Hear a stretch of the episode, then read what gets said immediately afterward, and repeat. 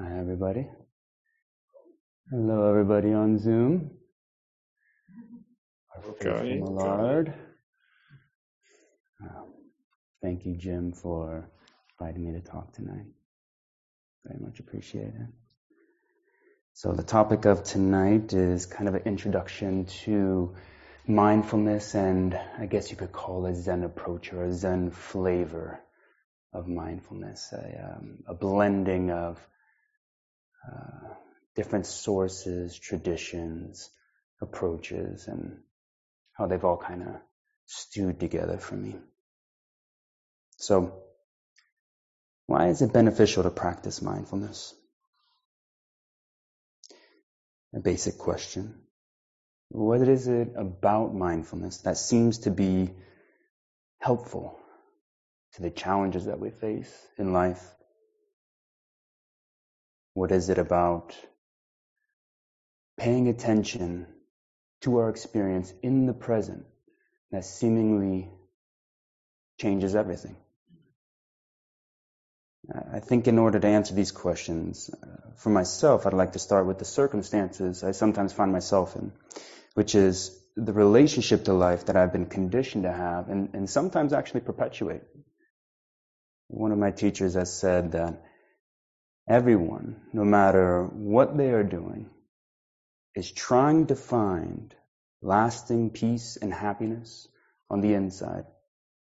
And on the outside, love in relation to people and beauty in relation to the world. Whether it be through activities, substances, relationships, material things, professional achievements, whatever it is that we're seeking, we're, we're seeking it in hopes of fulfilling this deep yearning for lasting peace, happiness, love, and beauty. The key word being lasting, something continuous, unchanging, uninterrupted, unperturbable peace. That's a big statement that he made. It's a, it's a good statement to contemplate, though. That whatever we've done in our lives, regardless of the original intention we may have thought that we had, was really in service of the search for peace and happiness. We could say that none of us would actually be here in this room tonight if that search actually succeeded. That is, if the search for lasting peace and happiness was successfully found in and through activities, substances, relationships, states of mind, this search, by, by definition, precludes or prevents the possibility of peace and happiness being present within this very moment of life. Since the search has its conclusion some other time or uh, some other place. The um, I'll be happy when syndrome, if you will. Everything will be better once this project is done. Once he hits elementary school and I have some more time. Once I'm a homeowner. We all have our particular I'll be happy when requirements for life. And they change over time, especially when one of them is fulfilled and the happiness that shines forth for a brief time comes to an end. And then the search begins again. So the question then becomes, how do we find lasting, causeless peace and happiness? Another good question. Mindfulness or our ability to attend to direct experience in the present moment can begin to unfold this question of lasting peace and happiness by grounding us in the here and now. This here and now is the only time and place that we truly have to live. And therefore is the only, the only place where we will find peace and happiness. Just this. This is why attending to our moment to moment experience is vitally important. It anchors us to the only moment that we have to truly live in. For many of us, myself included, we tend to be carried away by our planning, thinking mind into the future or reminiscing about the past. with the aim of creating happiness through planning out the future or righting a wrong of the past. If only I said this to him, he would have known I was right. If only I went for that master's degree. Or even thinking about how this present moment itself isn't what we thought it would be. How it didn't live up to our expectations.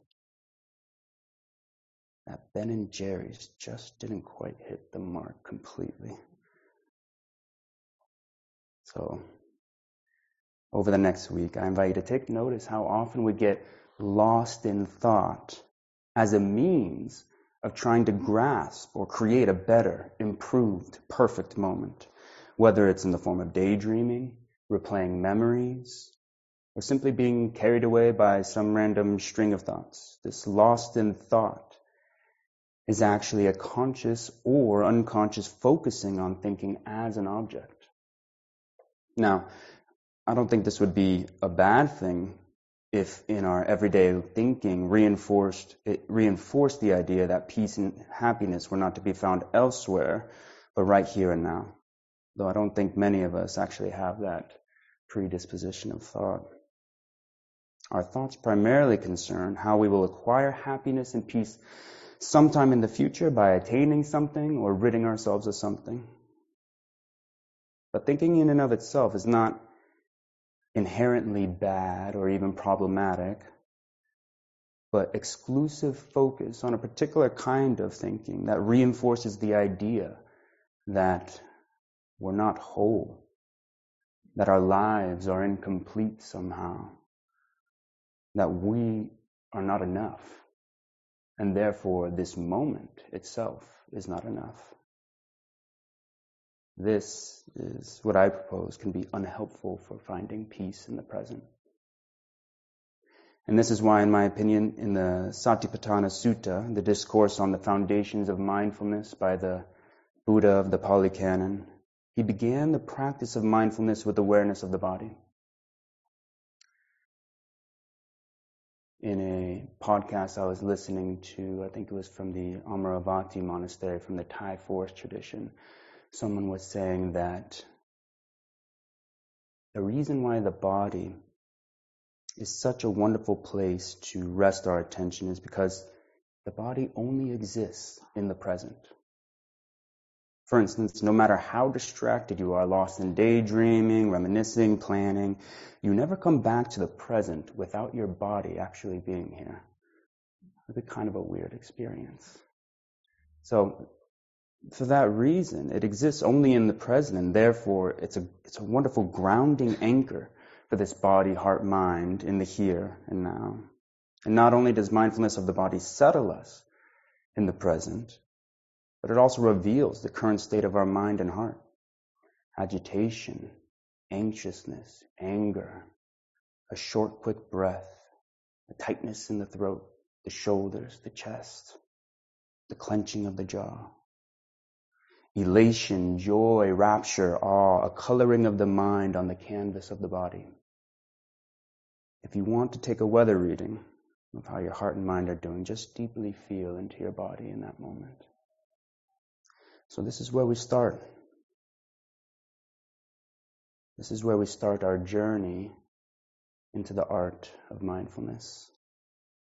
We start by befriending our body with awareness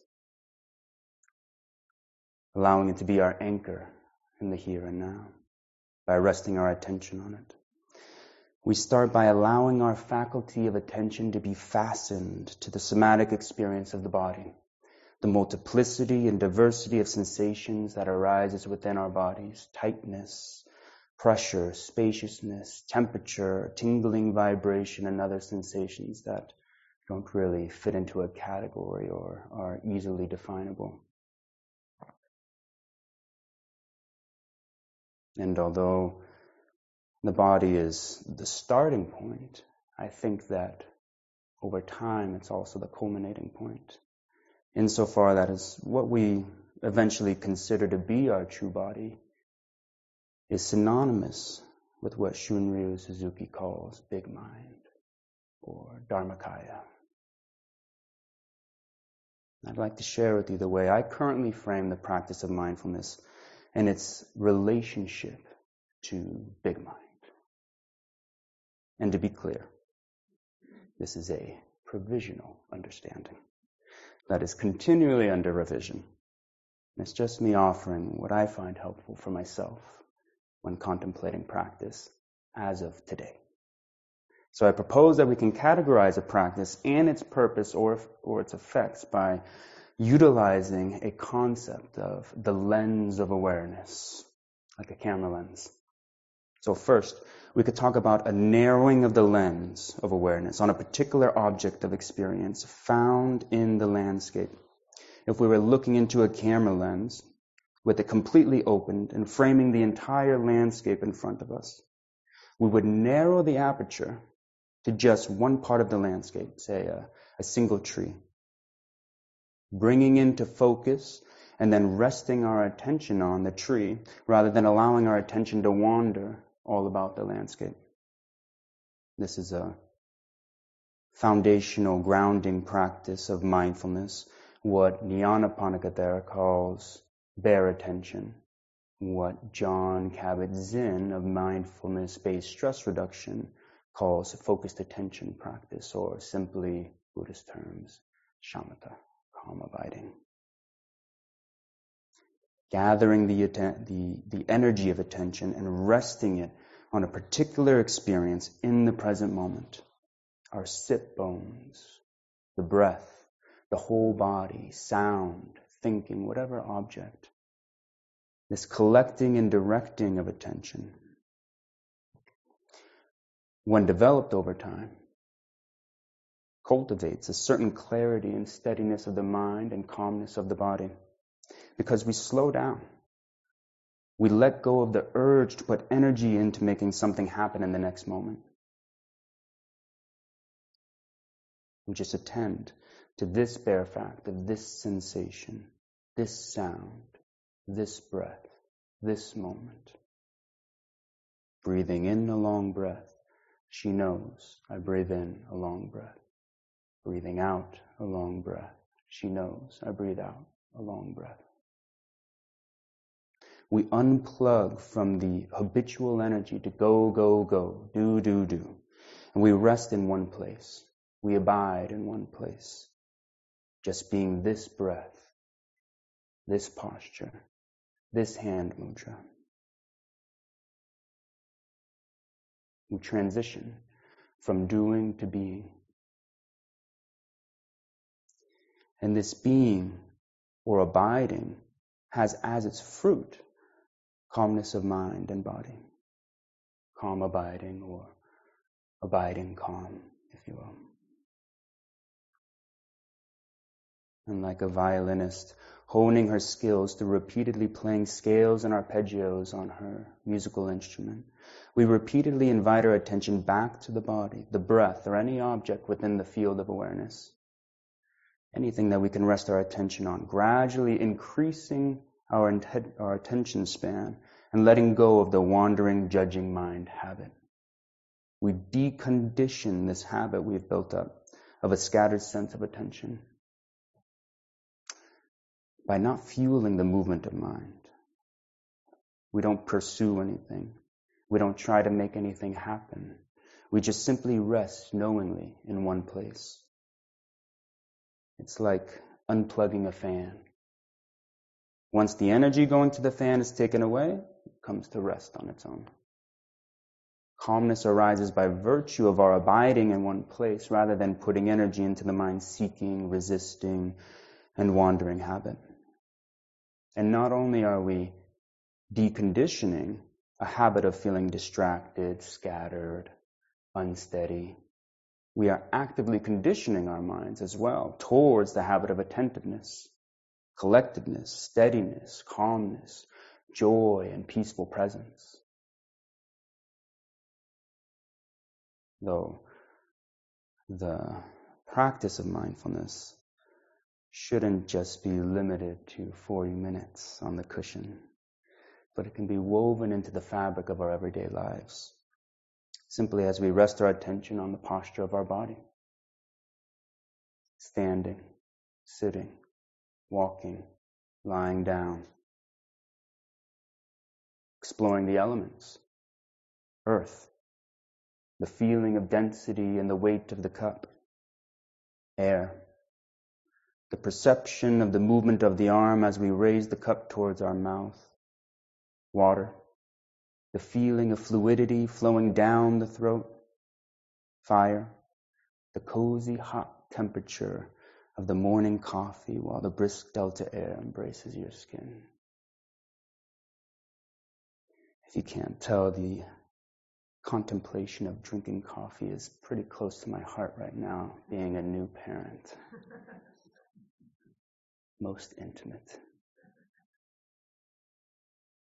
Walking meditation, mindful movement, mindful breathing, communication. All of these can be anchors for our attention and they provide a sense of groundedness in the moment and continuity of practice. So, as we refine our ability to attend to and remain with present moment experience, we can naturally transition to attending to experiences that are a bit more subtle. The feeling tone of a felt bodily sensation and the drive to do something about that feeling. The vague, sluggish sense that accompanies a mind state of laziness or sleepiness, and how we actually filter our experience through that mind state. The dishes all of a sudden just got a bit heavier. So, another purpose of the focused attention practice is to widen the selection of observable phenomena in experience from gross objects such as the pressure of the sit bones, to more subtle elements of experience, like the collection of ethereal like sensations in the lower abdomen when we feel unsure of ourselves, or a sense of tightness in the lower abdomen as you're giving a practice talk. And lastly, the focus attention practice lays the foundation for investigation into the nature of experience. And any investigation, whether it's into the nature of reality or researching a particular fungus, requires a degree of concentration. It's hard to examine a landscape if the lens is continually narrowing, widening, jumping from one thing to the next. So, steadying our gaze, we can experience, we can see experience clearly and ask questions about what we find in the landscape. Is it always there? Or does it arise and disappear? Is there a boundary to the sensation of my sit bones?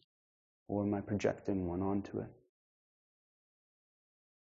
Is the feeling of solidity in the chest tightness as solid as it seems, or is it actually permeable like empty space? Where exactly does sound appear? And what's its substance experientially?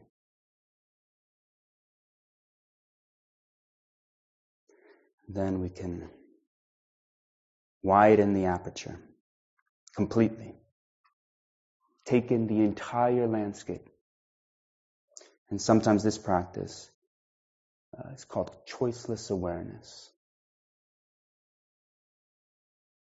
Jon Kabat-Zinn uses it, and I think Krishnamurti uses it as well. So in the previous exercise, or approach, it's as if you were closely watching one particular wave in the ocean observing it, seeing how it moves, how it behaves in relation to other waves.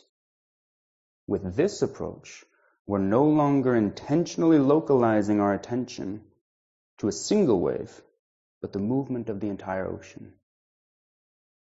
Sometimes the wave of sound is more dominant in our experience than a wave of spaciousness in the arms, then your tummy growling and a thought of dinner.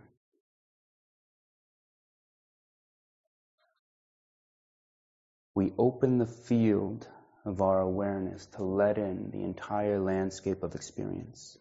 Seeing, hearing, feeling, smelling, tasting, touching, imagining, memory. And even though the focused attention practice brings about a, a, certain sense of calm and clarity, there's still a subtle feeling of effort being made, which isn't a bad thing, of maintaining this state of concentration. Here, though, we let go of this type of effort to remain with a single object, giving the mind full permission to bounce around the entire landscape of experience. It's a wide lens concentration, a special effort, as Suzuki says. In Zen Mind Beginner's Mind, he says, to give your sheep or cow a large spacious meadow is the way to control him. The same works for you, yourself as well.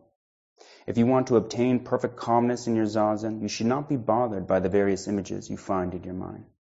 Let them come and go. Then they will be under control. But this policy is not so easy. It sounds easy, but it requires some special effort. How to make this kind of effort is the secret of practice. We say concentration, but to concentrate your mind on something is not the true purpose of Zen. The true purpose is to see things as they are, to observe things as they are, and to let everything go as it goes. This is to put everything under control in its widest sense. Zen practice is to open up our small mind, so concentrating is just an aid to help you realize big mind, or the mind that is everything.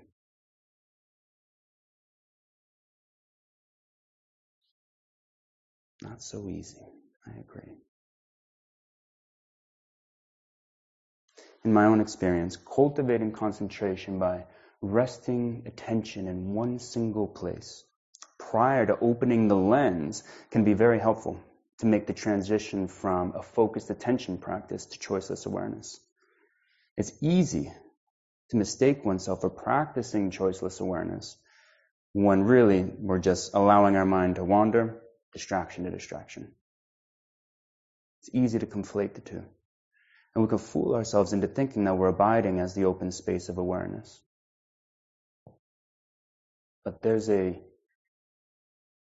a feeling tone of observation of the entire moment, the entire landscape, including our faculty of attention kind of bouncing around from object to object.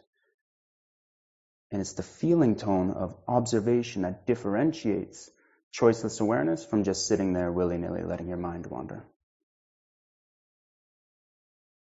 In the same way that we can focus upon a particular sensation, we can somewhat objectify and circumscribe the moment or the field of experience and observe this object called field of experience.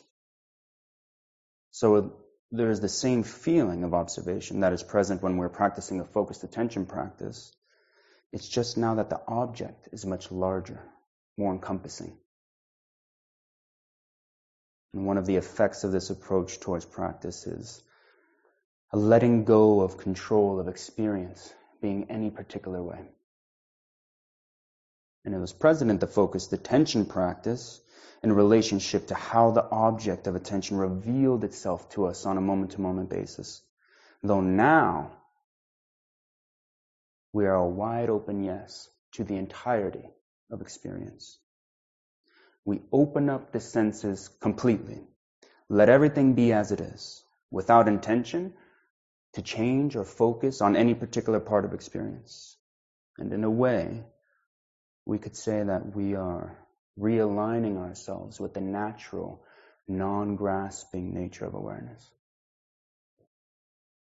Another effect of widening the lens of awareness is that we begin to reconfigure our relationship to experience insofar that we begin to see all experience happening within this field of awareness rather than me over here and an object over there.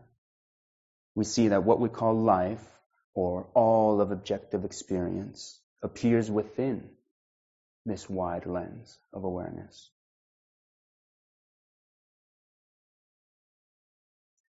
Shogaku Shunryu Suzuki Daiosho says, Many sensations come, many thoughts or images arise, but they are just waves of your mind. Nothing comes from outside your mind.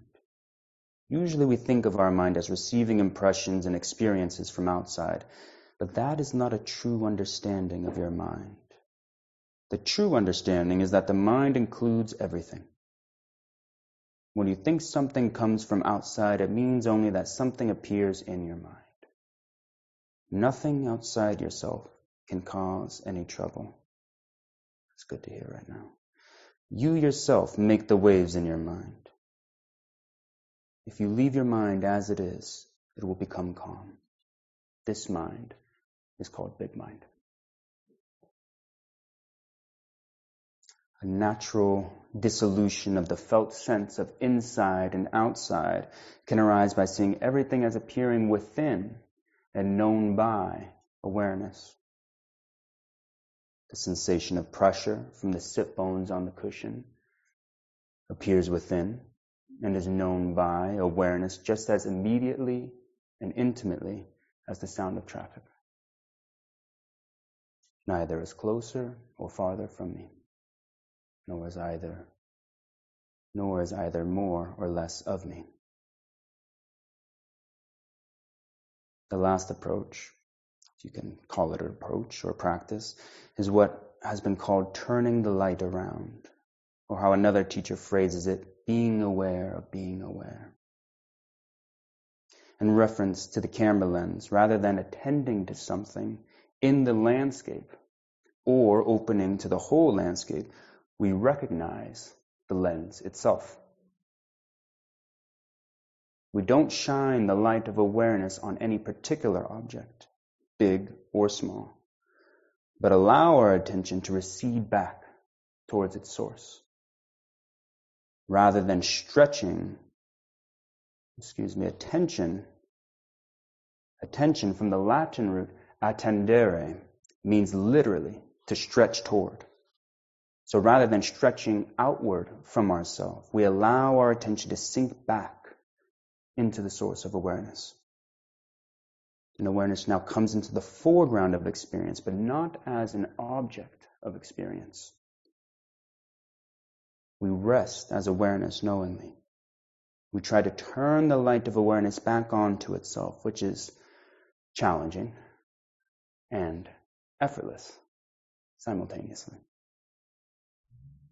challenging because if we let our awareness rest on awareness, like any other object, then by definition we have objectified into some subtle mind state and missed the mark. And effortless because it's like asking the sun if it can shine its light on itself. The sun need not illuminate itself because it is luminosity itself. And yet, it seems as though there is something it is like to be knowingly aware being.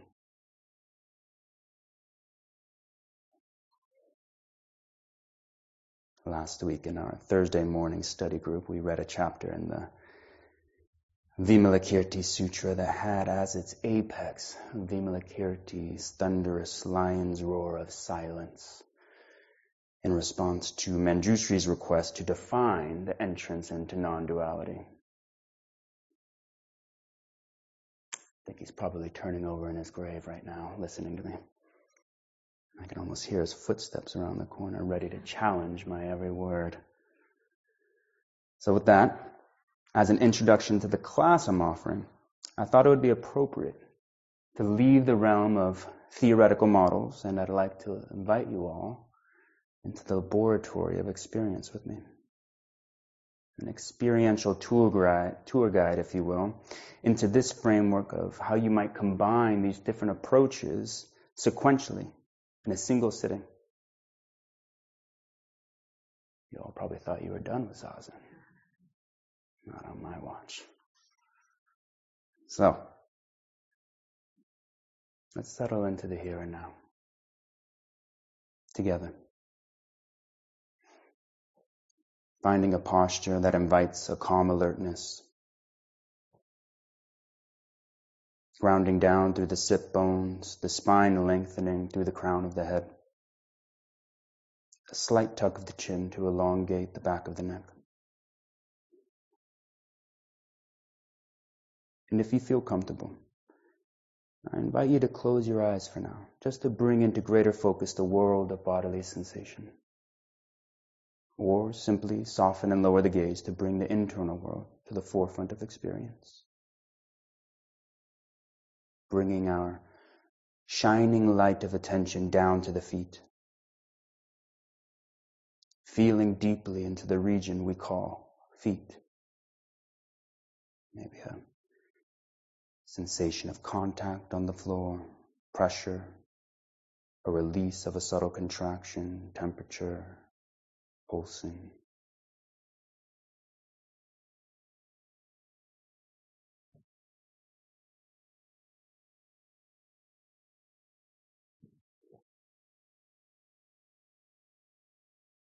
Rather than going out to meet the sensations and making an effort to maintain it there, Allow the sensation to arise within the space we call feet. It's like shining a light in the corner of a dark room and waiting to see what arises within the space that's lit.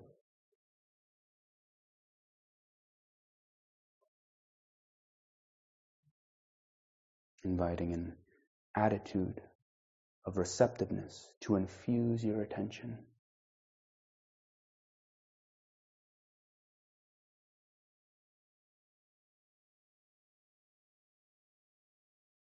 Moving up to the contact points of our sit bones on the cushion or chair,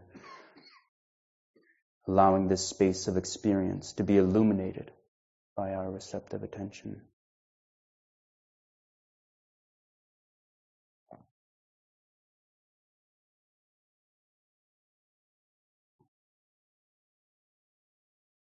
And if you notice the mind wandering, just gently but firmly bring the attention back to the sit bones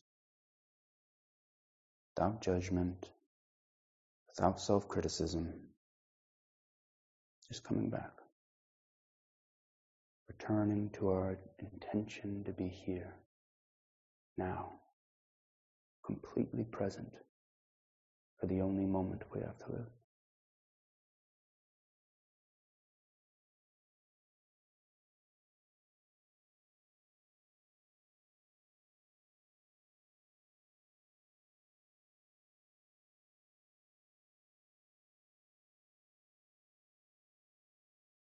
Allowing the sensation that we call sit bones to come close in as if you were holding it in your hands of awareness. Invite it to be palpably present right before you.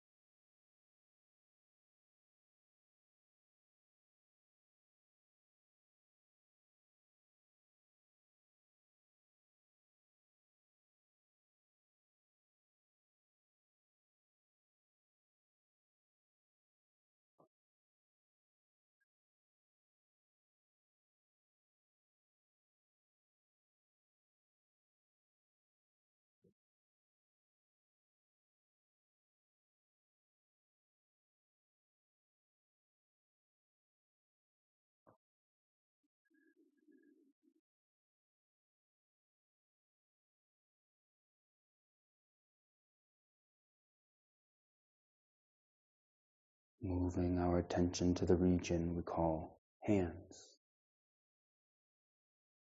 allowing our attention to rest here.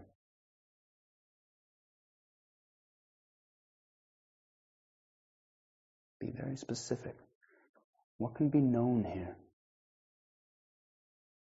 The palms, forefinger, middle finger, ring finger, pinky finger, back of the hand, the entire hand.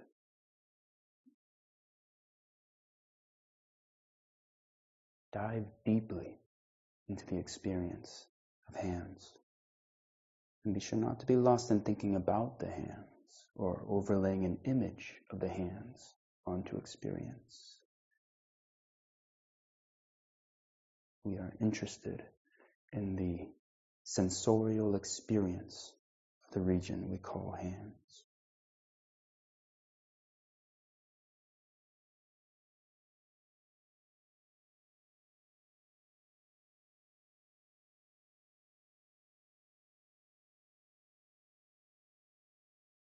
resting our light of attention here with the same ease and lightheartedness of our body resting on the chair or cushion.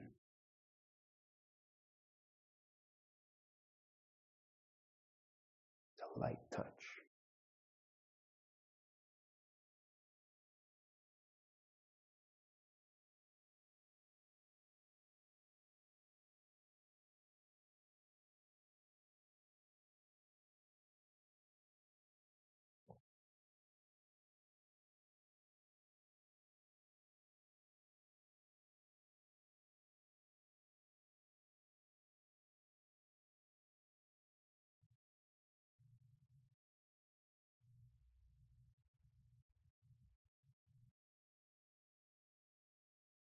Now, widening the lens of attention, feel the entire body as a whole.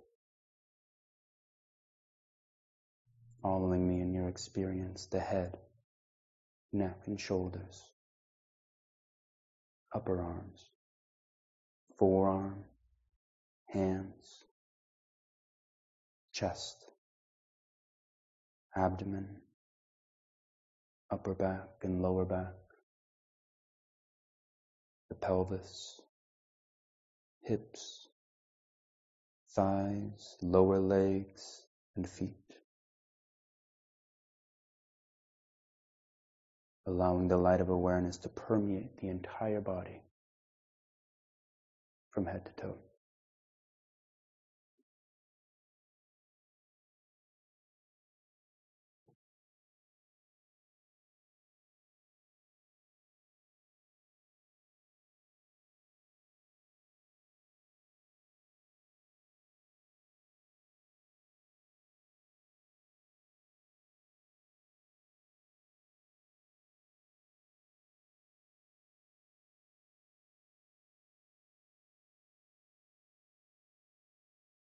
As if you laid a shawl of awareness over the whole body. Allow the sensory experience of the whole body to emerge into the foreground of your awareness.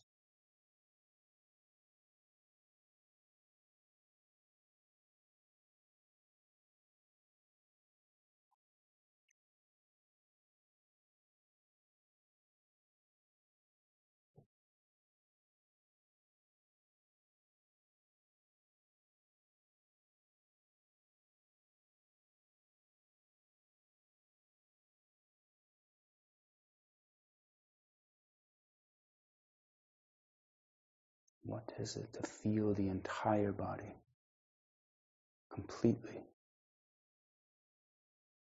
deeply, now?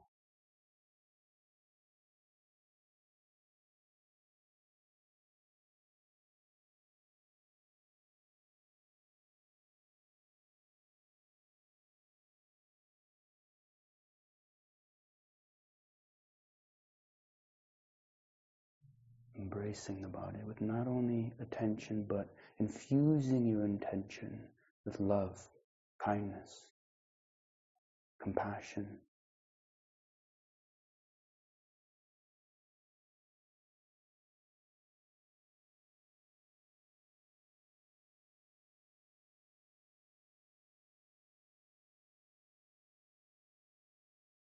while maintaining a cursory awareness of the body, open the lens of awareness wider to include sound. The subtle wind outside, the fan, subtle sounds of your own body. Feeling that sound appears within the same space like presence of awareness that your sensations are appearing in.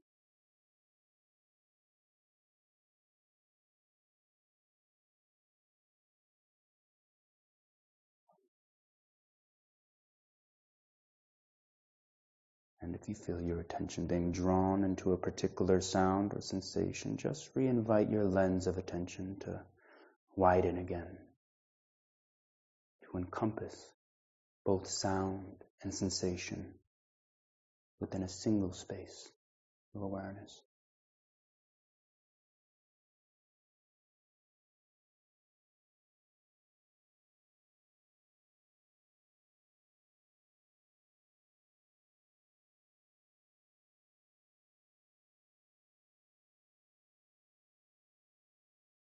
Even going so far as to feel the sound as a subtle vibration appearing within this awareness.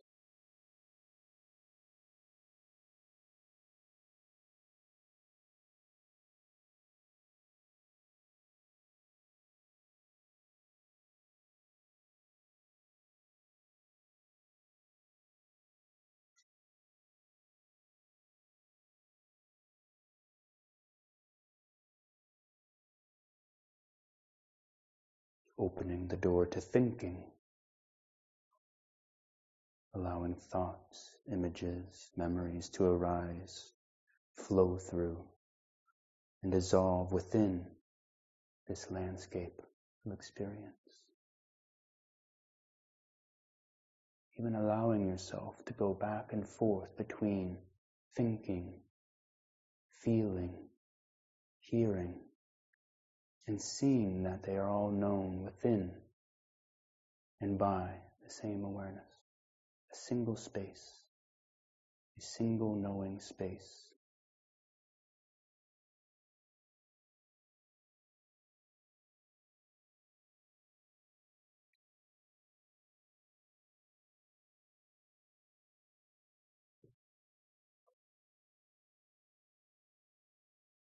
thinking, hearing, feeling, breathing, all embraced with this wide lens view of awareness.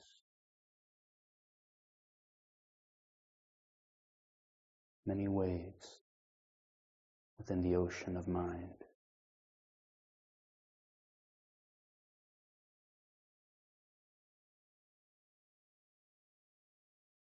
and retaining this wide lens of awareness, if you feel comfortable, gently open the eyes a couple millimeters to allow seeing to be included into the landscape of experience.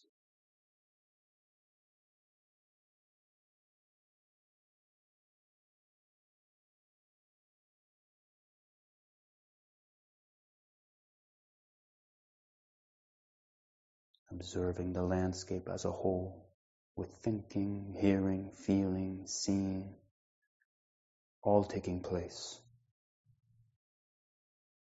in a single knowing space of awareness.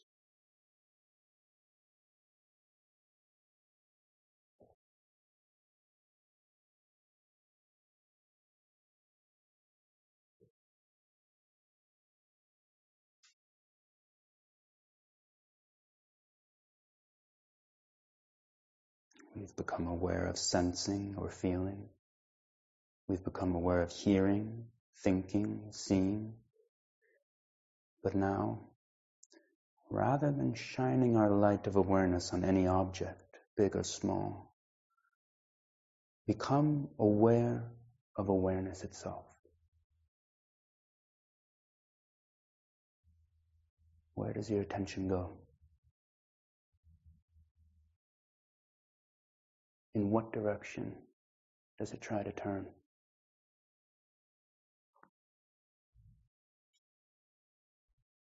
Allow the urge to become aware of something to fade and simply abide as the presence of awareness.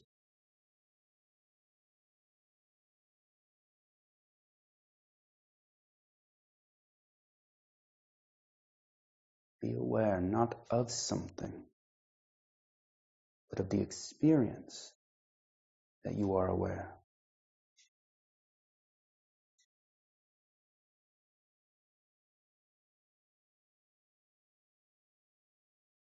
Rest here, now. Being aware of being aware.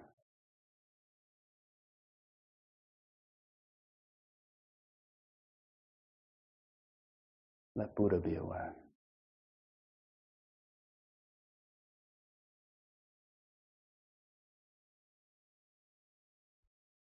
Let Zazen sit Zazen.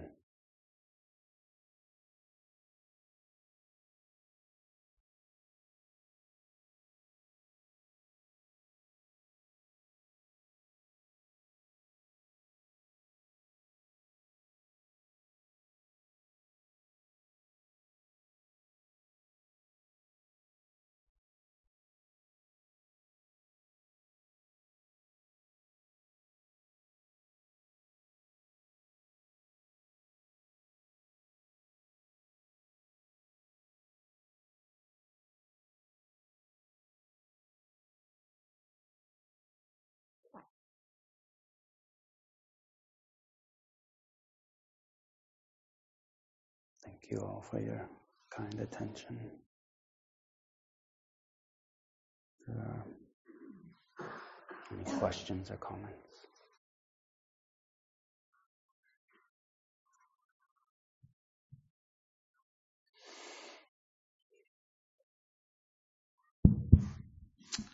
Well done, Cody. Thank you.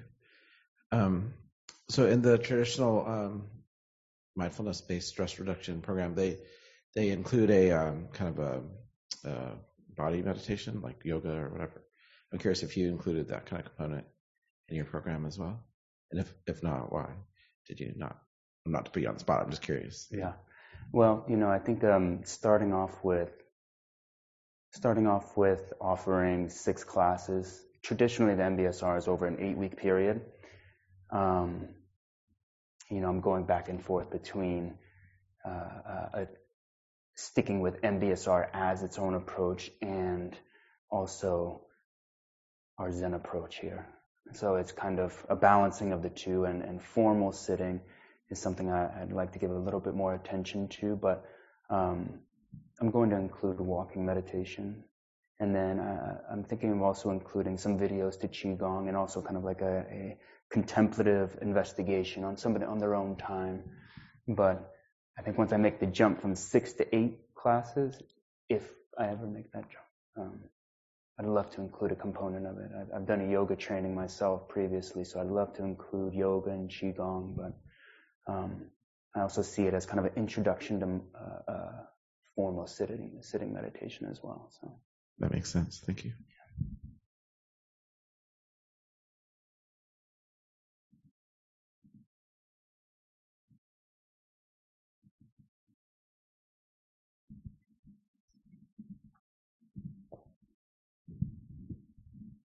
Um, your class is about mindfulness,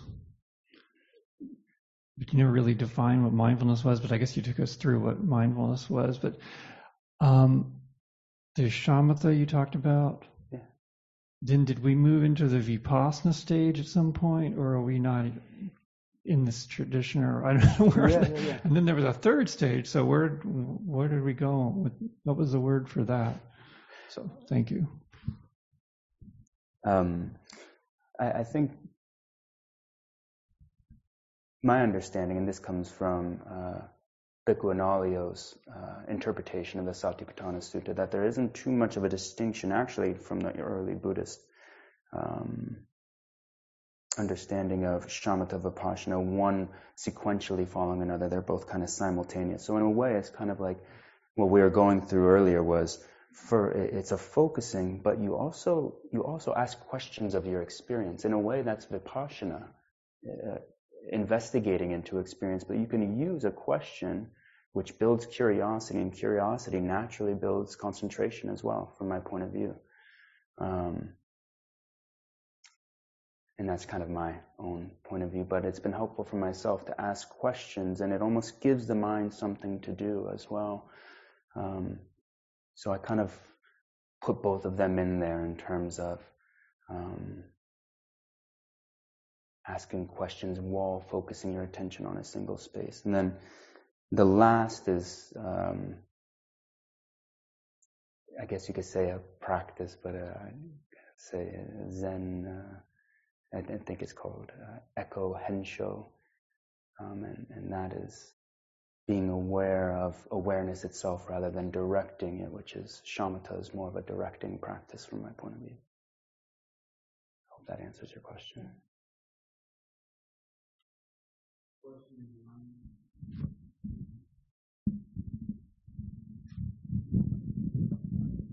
Thank you for your sharing.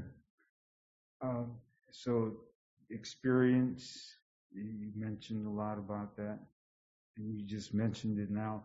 So contrasting your personal life before the practice and the and the uh, life that you have now. Uh, what has been your story regarding that?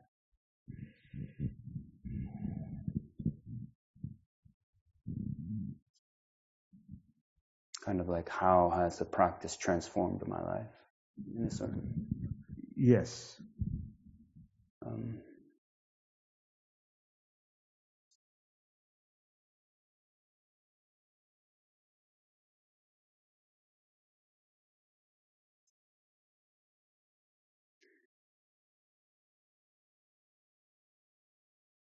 I feel like I don't turn away from my emotions anymore. It's a big thing for me. I can look back at my own experience of life prior to starting mindfulness meditation is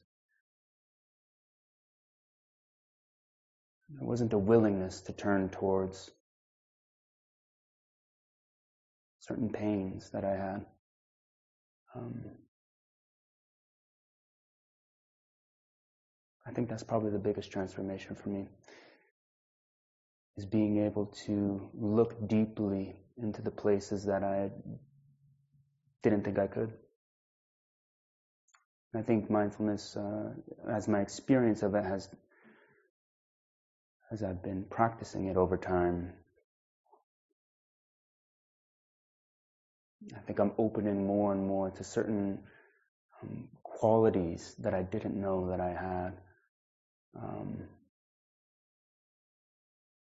connecting with people in ways that I didn't know I could. Uh, specifically, you know, being able to r- really embrace people um, and myself. And uh, definitely a gradual transformation, but yeah. If I was to say one thing that I've noticed that uh, has transformed for me is my ability to be with um, some painful things that I've experienced, not looking away and, and my heart opening because of it.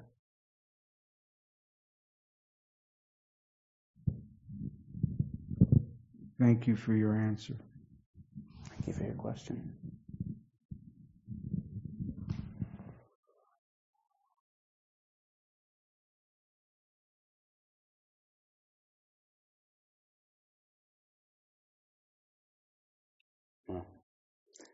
Anybody on Zoom? If if not, it's getting close to that time. Cody, could you uh, give us a detailed description of your morning coffee ritual?